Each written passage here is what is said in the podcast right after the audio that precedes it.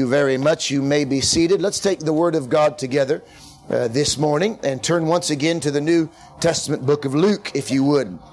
And this is that week that some people call the week of Passion, or some call it the uh, Holy Week. Uh, it is a week that is remembered by the approaching days, the events leading up to the crucifixion of our Savior, and ultimately His resurrection. And uh, that is for the Christian, the resurrection of Christ is the single greatest event that we have ever known. The day when Christ Jesus rose from the grave. And of course, we know that his resurrection is preceded by his death and his suffering. And we'll talk about that later this week. But sometimes we forget that it was for this very reason that Jesus came to this earth. He came for one purpose to die and to be risen again. In fact, he tells us the last verse of our text this morning the Son of Man has come to seek and to save that which was lost. Can everybody hear me okay back there? I can barely hear myself. So he came for one reason to seek and to save that which was lost. This was his purpose. Some people think Jesus came to be a good example. No, he left us a good example when he came, but that wasn't his reason. Some people think he came to heal the sick. He did heal the sick, and to which we rejoice and are glad when we read about it. But that was not his goal and his purpose. His goal and his purpose was not just to be a good example, not just to heal the sick, not just to cast out devils, not even just to teach. But he came ultimately to seek and to save that which was lost. And this morning, if you are here and you have never been born again, if you are still what the Bible calls lost, then you can hear this morning with assurance that Christ Jesus came to seek and to save you.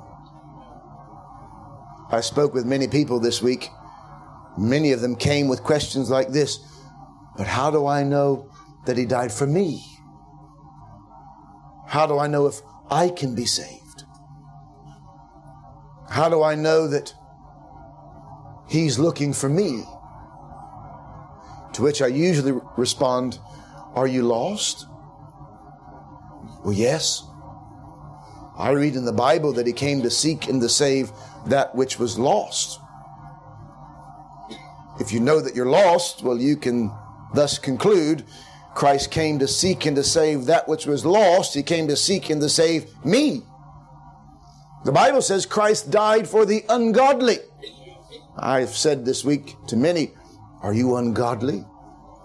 Yes. Many would say, hanging their head in shame. Christ died for the ungodly. Christ died for me. Many things like this that direct us and guide us when considering these things. This is the one reason Christ came. Some people act like uh, that if we're too liberal, and what I mean by that is too free in giving the gospel, we might get the wrong person saved. Pretty preposterous idea, isn't it?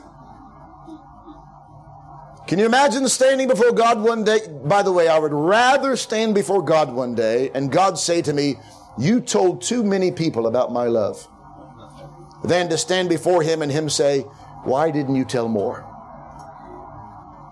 I'd rather stand before Him and say, You invited too many people to come to the Savior, rather than stand before Him and say, Why did you not open up the door widely and tell and compel people to come in? Which one would you rather be guilty of? He came to seek and to save that which was lost. We forget sometimes that because Christ Jesus was God in the flesh, He knew everything that was going to happen. And in fact, it's, it's, quite interesting when you begin reading the scriptures in context of the purpose of Jesus, you, you begin to see that He knew that He came to die and He was thinking about it and talking about it quite frequently. In fact, if you go all the way back to Luke chapter 9, look at this just briefly with me. I'll show you something very interesting. all the way back in Luke chapter 9 and verse number 51, it came to pass that when the time was come that he should be received up, he steadfastly set his face to go to Jerusalem. Why? He sent messengers before his face, and they went and entered into a village of, of, the Samaritans to make ready for him, and they did not receive him because his face was as though he would go to Jerusalem. All the way back in Luke chapter 9, Jesus has already got his eyes fixed on Jerusalem. Why? Because that's where he was going to die. And his whole life was pushing and pressing towards this one event, the death on the cross for our sins. If you fast forward to Luke chapter 13, a few more pages down the road, and in verse number 22, we read once again, and he went through the cities and villages teaching and journeying toward Jerusalem. All that he was doing Everything that he did in healing the sick and casting out devils and teaching and preaching, all of it was a part of his journey towards Jerusalem. All of a part of a bigger plan and a bigger purpose, which was to die for sinners. Chapter 17, verse number 11. Again, we find this same pattern. It came to pass as he went to Jerusalem that he passed through the midst of Samaria and Galilee, all along the way, never forgetting his purpose, never forgetting where he's going, every stop in every village, every town, and every, every community, always knowing where he was going.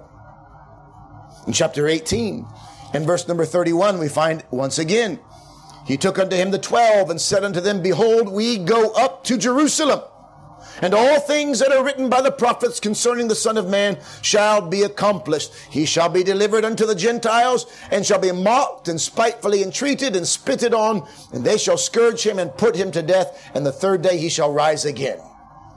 He was telling his disciples what was going to happen. This was always in his mind. I'm headed to Jerusalem. I must go to Jerusalem. The time is coming. By the way, somebody once said it like this Jesus Christ was always, always, always working, but never in a hurry. I like that thought. Always busy, but never in a hurry, never in a rush. Sometimes we can be so busy, rushing, rushing, rushing. And in our busyness and in our rushing, we miss opportunities, don't we? That doesn't mean we should sit back and sit down on the sofa and watch telly. But what it does mean is that in our steady work for the Lord, we take time for people. Christ was headed to Jerusalem. But when you read this, you see him stopping here to talk to this person, stopping here at the woman at the well to talk to her about her soul, stopping here to, to, to meet with this one or these ones, never in a rush, but always busy about his father's business. That should be us. That should be us. And in his journey, he's just told his disciples that he is heading towards Jerusalem to die. And we come to this beautiful story in Luke chapter 19. Jesus entered and passed through Jericho. I was looking at a map here today. Jericho is, is one of the, one of the towns not far from Jerusalem. It's about uh, northeast, just a little bit northeast of Jerusalem come through Samaria and Galilee and, and passing through Jericho headed towards Jerusalem, ultimately heading towards Jerusalem. But he makes this pit stop, just like he made a pit stop for the woman at the well. He makes this detour or this pit stop here for this one man. Look here for one moment. If you and I are too busy to stop for souls, you're too busy. If you are too busy in all that you do, in your business or your studies or your work, if you're too busy to stop for lost souls, you are too busy and you're wasting and missing opportunities. Oh, but I've got to do this. And when I get all of this done, then I'll be ready. No, no, no, no. All along the way, all through the week, in every opportunity, every open door, and here comes Jesus through Jericho, and behold, there was a man named Zacchaeus, or Zacchaeus, which was a, the chief among the publicans, and he was rich. Now I love this story. The children sometimes learn a song. Zacchaeus was a wee little man, and a wee little man was he. He climbed up in a sycamore tree, for the Lord he wanted to see. A beautiful story. It's a wonderful story of God's grace. Let's look at it this morning. Just three very quick thoughts. And here's the first thought. The Bible says in verse 1 Jesus entered and passed through Jericho. Let me tell you what this signifies to me. That Christ, although he intentionally came through Jericho, he wasn't going to be there for long. And here's what this tells me that when God moves, you do not have all the time in the world to obey. When Christ passes through, when he speaks to your heart, when he deals with you and convicts you about something, you do not have all the time in the world to wait around and think about it before you decide whether you're going to obey. In fact, you could say, one, one author, Paul said, in the fullness of time, God sent forth his son, meaning at just the right time, Jesus was born into the history of humanity. But you could also take that individually to every act and miracle of Christ. At just the right time, in the fullness of time, Christ Jesus came through Jericho. How many of you remember at just the right time when Christ Jesus passed through your life? How many of you remember when things in your life were, were put together and all the planets aligned in your life, as it were, at just the right moment and the Savior passed through? Some of us act like we've got all the time in the world and, and uh, whenever we want to, we can decide we're going to follow Jesus. And, and uh, some of you maybe, maybe here today are lost and you're waiting for some sign or some special thing and you're, and you're thinking to yourself, well, I've got time. And, uh, you know, I really sensed the Lord's presence last time, but I'm to, I'm to wait until he gives me another sign. I'm to wait until I come to faith in Jesus before I lay down my life and give my life to him. I'm to wait for another sign, a bigger sign. But can I tell you, Christ Jesus entered and passed through Jericho. He didn't live in Jericho. And it is foolish for you to think you've got more time. Some of you say, well, I want to serve God. But I, you know what? I got a few things I want to do first. I want to travel the world, or, or I, I, want to do, I want to make sure I get my home established, and, and I want to get, buy a nice house and get all the nice furniture and all the things I needed. And I want to have a nice family, then I'll start serving God. Listen, if you don't serve Him now, you may never have the chance. Jesus entered and passed through. Speaking of urgency, Paul writes to the Corinthian church in his second letter recorded in scripture, some believe to be his third letter. But in 2 Corinthians chapter 6 and verse 1, we then as workers together with him beseech you also that ye receive not the grace of God in vain. Oh, hold, hold on for just a moment. Do you hear that, Christian? It's possible for you to receive the grace of God in vain. What's it mean? For he saith, I have heard thee in a time accepted, and in the day of salvation have I succored thee. Behold, now is the accepted time. Behold, now is a day of salvation. Now, what's Paul saying that you could receive the grace of God in vain? Well, he's speaking to believers, first of all. He's saying that you can, it is possible for someone to receive the grace of God, to be born again by the Spirit of God, and then never do anything with that grace to be a receiver, a taker, and never a giver. To gladly say, Thank you, Lord, for dying for me. Thank you for shedding your blood to wash away my sins. Thank you for your marvelous grace. I receive it and I'm glad of it, but I'm going to continue to live the life I want to live. You've received it in vain. And then Paul adds this parenthesis for he saith, I have heard thee in a time accepted, and in the day of salvation have I succored thee. Behold, now is the accepted time. Behold, now is the day of salvation. And Paul adds this in the context of being an ambassador for Christ, in the context of being one who has received reconciliation and received the ministry of reconciliation and the word of reconciliation. Now he recognizes, I've received it to do something with it. And he adds this verse.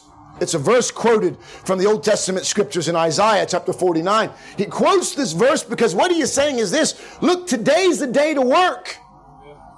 Remember what Jesus said, I must work the works of him that sent me while it is day. Because as Paul says here, I've heard thee in the accept in the time accepted, and in the day of salvation have I called thee. Behold, now is the accepted time. Now is the day of salvation. Not tomorrow. Do you know one of Satan's favorite words is tomorrow? You hear me? If today you're here and you're still dead in your sins, you're still lost, you're still not sure about whether you will follow Christ or not, can I tell you that Satan would be happy for you to believe, like this idea, and to think in your mind that you will come to Christ? That doesn't bother Satan as long as you don't do it now. If he can put in your mind that tomorrow looks better than today, if he can put in your mind when you feel more ready, then you go, oh, he'll be happy with that. That's no problem. Because he realizes that tomorrow will turn into tomorrow and that'll turn into tomorrow and you'll never come until tomorrow never comes. One of Satan's favorite words is tomorrow, but one of God's favorite words is today. Now.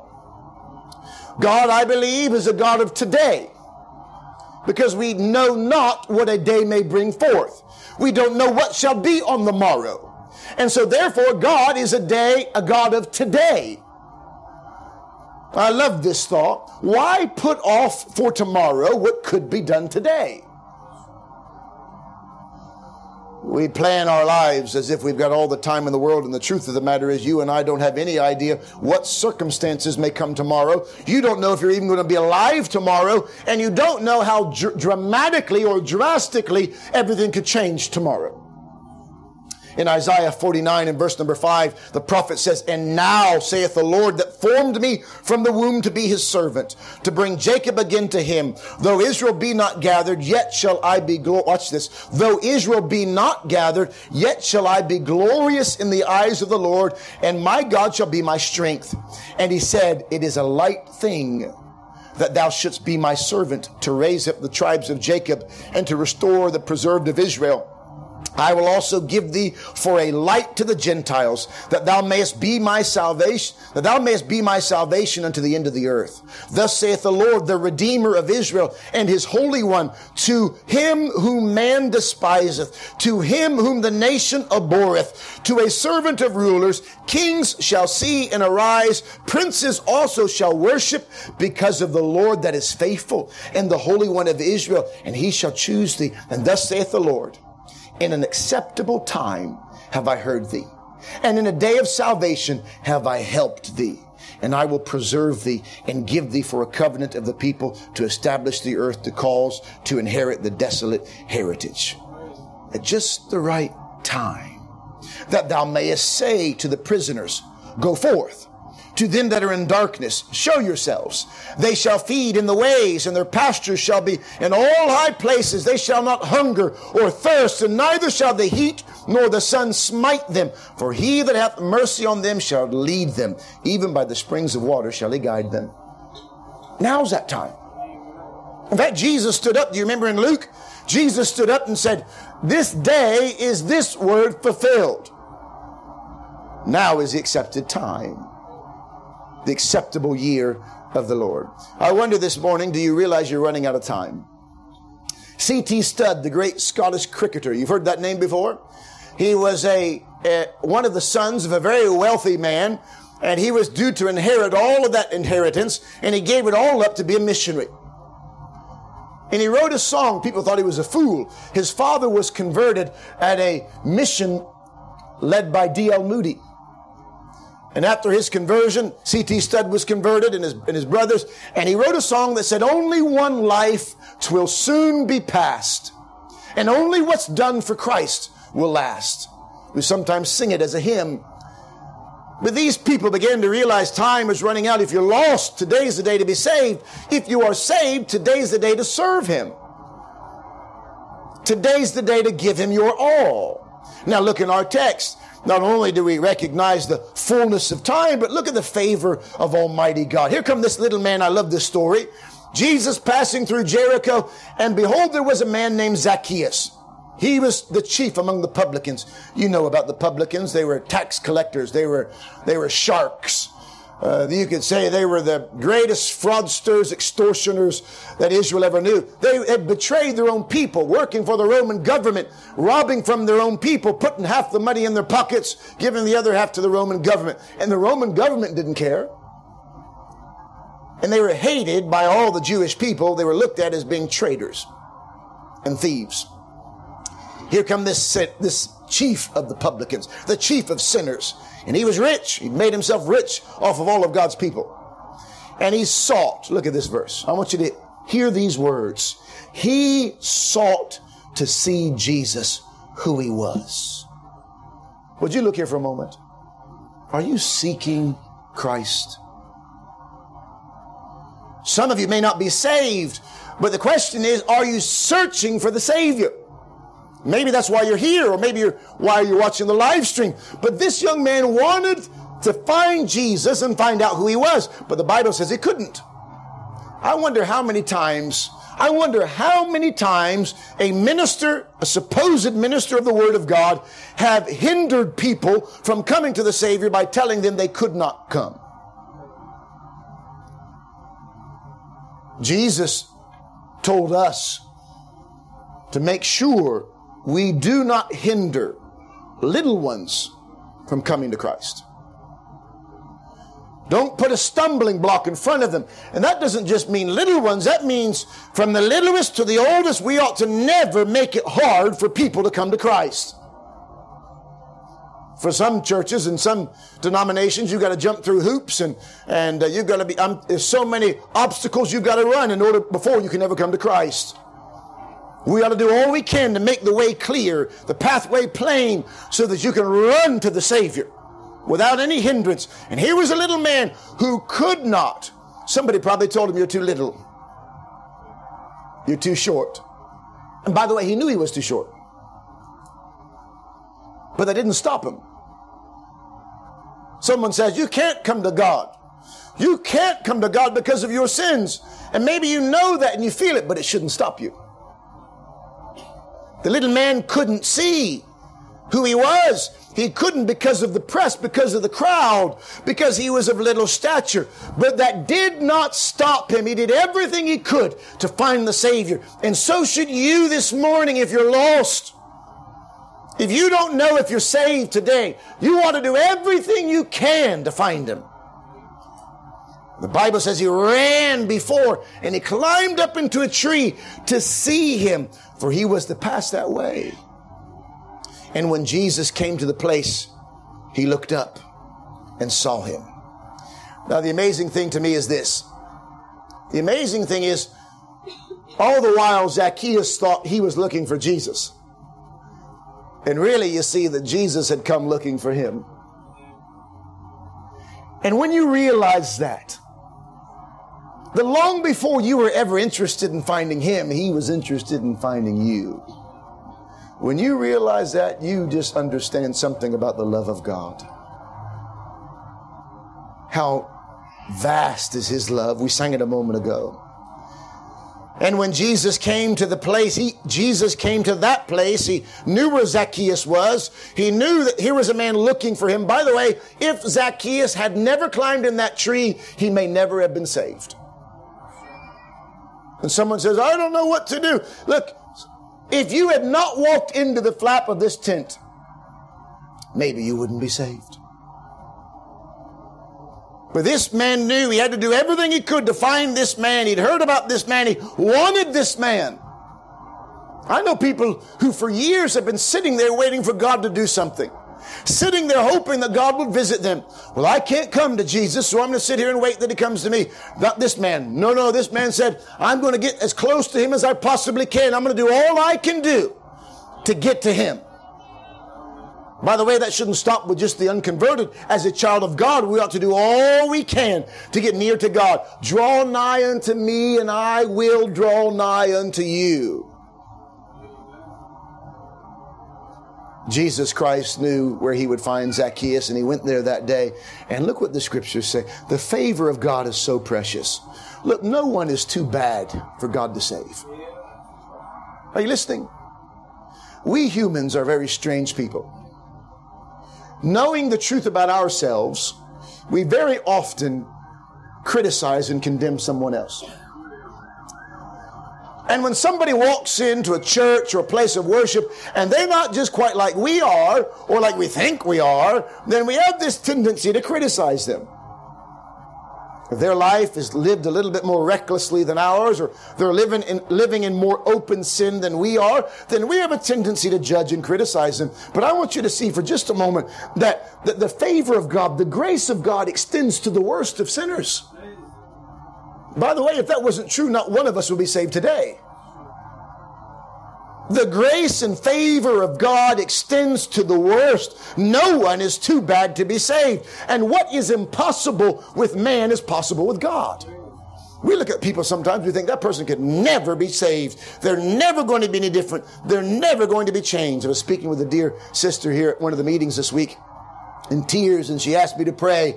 Uh, she was struggling with, with a relationship with her father and uh, her father has not been a very nice man.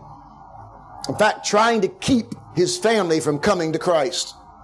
And it bothers her, angers her. And I well, in some, some regards, it's okay to be angry if someone's trying to keep children from coming to the Savior. But you've got to ask the Lord to help you. And don't give up. That man's blind. He's lost. He needs to be saved. He can't understand what you understand. We prayed together. She sent me a text message this morning. God had spoken her through a passage of scripture in the Old Testament that says, God shall turn the hearts of the, of the fathers to their children. What hope that brings to be reminded that God can change the hardest of heart. You look at sometimes we look at people and say they can never be saved. No, no, no. Let me give you Hebrews 7. Listen to this verse, please, for just a moment. This is one of my favorite verses. Hebrews chapter 7 and verse 25. Wherefore he is able also to save them to the uttermost that come unto God by him. Jesus is able to save you to the uttermost if you would only come to God through him. He's able. Somebody once said it like this He's able to take us from the guttermost to the uttermost. Able to reach down and pluck us from the gutter of sin and put us into the arms of our dear God who loves us and sent his son to die for us. And he's able to save us completely, not just halfway. The door of hope which the gospel gives to sinners is very much wide open. And may God help us as His children to leave it open and not try to shut it. The vilest of sinners, the worst of sinners, may be freely forgiven if they only come to Him. The Bible says Jesus came to where He was and said, Zacchaeus or Zacchaeus, make haste, quickly, come down for today I must abide at thy house. Whatever needs to be done with God must be done quickly. Because we may not have another opportunity.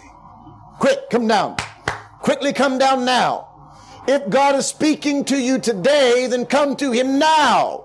Quickly, hear the words of Jesus. Make haste and come down, for today I must abide at thy house. Hear the words, the gracious words of Jesus that said, quickly, come on, quickly, because today I must come to live inside of you.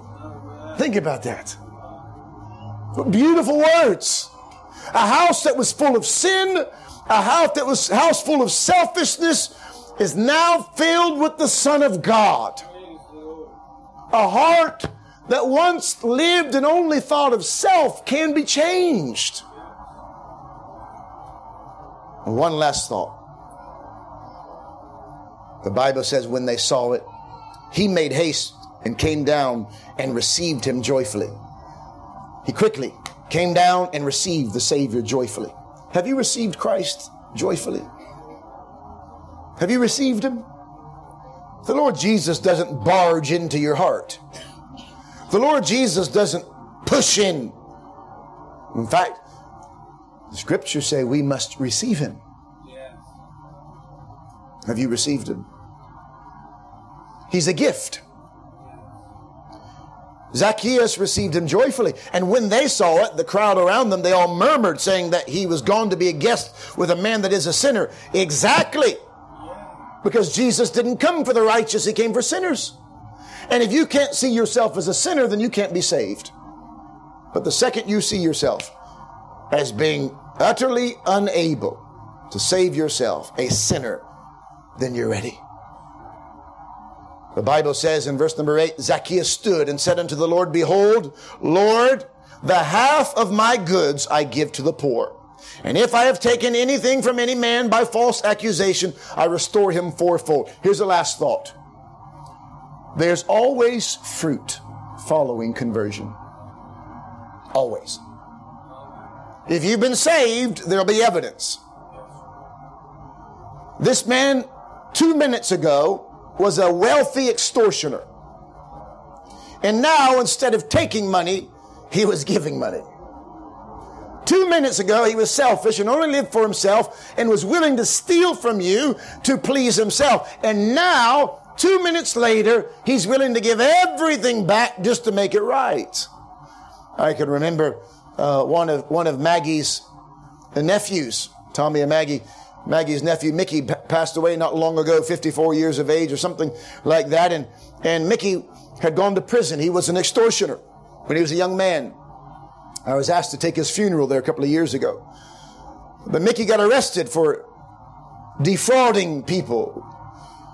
And when he was in prison, he was gloriously saved.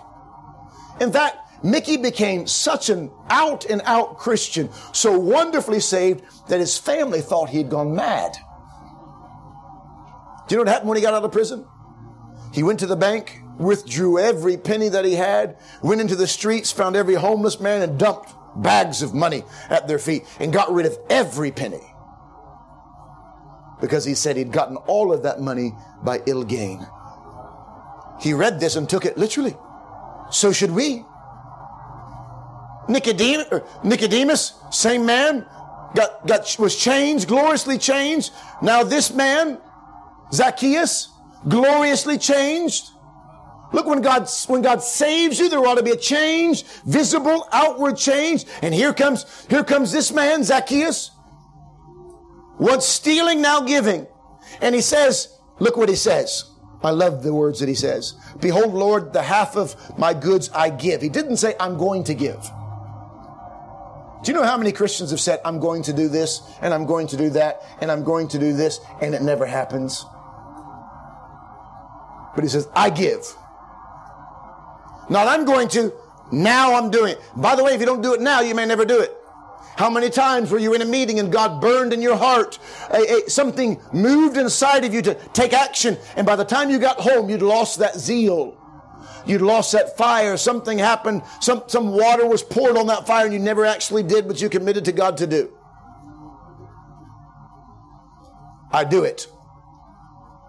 Not I will, but I do. I give. I restore. When God moves into someone's heart, there becomes a giving heart. Someone becomes rather a taker and a giver. And then not just that, but then they become a restorer. What an amazing privilege to become a restorer. To go from being a wrecker to a restorer. To go from being someone who used to tear apart to someone who will build up. Now, why did he do that? Well, I think it's just like the woman who fell at the feet of Jesus and broke the alabaster box and with her tears washed his feet and with her hair dried his feet. And uh, I think she understood to be forgiven much is to love much and is to give much. And here's a man who'd been forgiven much, and now he loved the Savior much, and he wanted to give much, and it all took place in just a few minutes. Some people say, oh, it's a big long process. Well, it might be that it takes a long time for God to wake you up and get your attention, but the matter of salvation is an instant. Jesus said to Lazarus, Lazarus, come forth. We didn't wait two years for it to happen. Conversion is in an instant. The events leading up to it, I understand, may take time. You hear the word and begin thinking about the word and all of these things. But the matter of conversion itself, God didn't need years. One second, bang. And here was a man in an instant saved and in an instant changed. No, I'm sure he had other things he needed to change. He probably needed to work on his language and probably needed to work on some other things. But at least that change had begun and he was ready now to begin living it out. Some people get nervous when someone starts living out their faith immediately after they're saved, as if to say, oh, slow down a little bit now. But actually, come on, go. While the fire is still there, go. They say that most Christians serve God more in the first six months of their conversion than they do the entire rest of their life. Why is that? Because the fire begins to dwindle. Go. Psalm 116, I think I told you before, was one of the first passages of Scripture that I memorized after God saved me. But in Psalm 116 and verse 12, the psalmist says, What shall I render unto the Lord for all his benefits towards me? This is, I'm sure, what Zacchaeus was thinking, and Nicodemus, and the woman at the well, and, and the woman who washed Jesus' feet, Mary. I'm sure this is what they were all thinking. What can I give to God for all that he's done for me? Have you ever thought that before? Have you ever thought to yourself, what can I give to God? And look what he says. I will take the cup of salvation and call upon the name of the Lord. I'll receive salvation. I will take part of that salvation over and over, drinking from the cup of salvation so as never to forget what He's done for me. And He says, I will pay my vows unto the Lord now in the presence of all those people. I'm going to pay my vows now. Before the Lord, unto the Lord, in the presence of all his people. I'm not going to wait until my situation becomes more convenient or better. Was it Festus that said, Almost thou persuadest me to be a Christian? That was Agrippa. Festus said, Later, I'd like to hear more about this later. You may never have a later. You may never be able to serve him later. And you could sit there and you could grieve over the wasted time that you've already missed, or you could determine that I'm going to pay my vows now. No, no point in looking back over your shoulder and weeping over the opportunities you missed and the mistakes you've made. No point in doing that. Instead, it's better right now to say, from this day forward, by the grace of God, I'll live for Him. I'll pay my vows now. I, I will, I give, I restore now, now, now. Amen.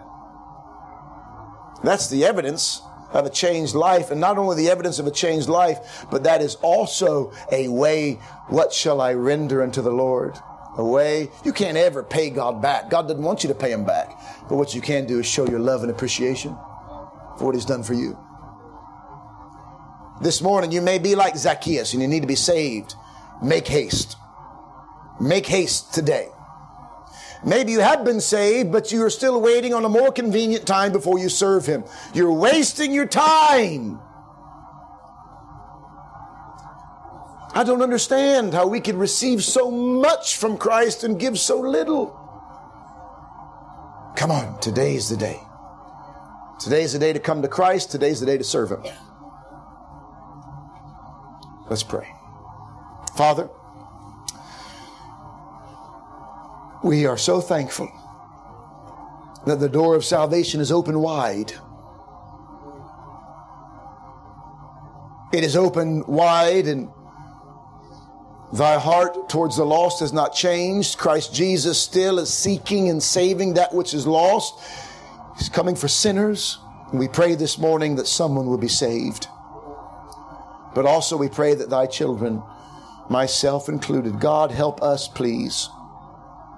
Help us like Zacchaeus to recognize what we've received and to be willing, Lord, to make amends and also to restore. And we pray unto thee, Lord, restore the years that the locusts have eaten. Help us to redeem the time, knowing that the days are evil, that we're running out of time. And Father, I pray, Lord, stir up thy people that we might serve thee today. That we might do something for thee today. Forgive us for how we've put off and put off and we've delayed and delayed. Give us a sense of urgency. We're thankful that even our Savior had a sense of urgency as he moved closer to the day of his own death. Grant unto us such urgency as well. In Jesus Christ's name we pray.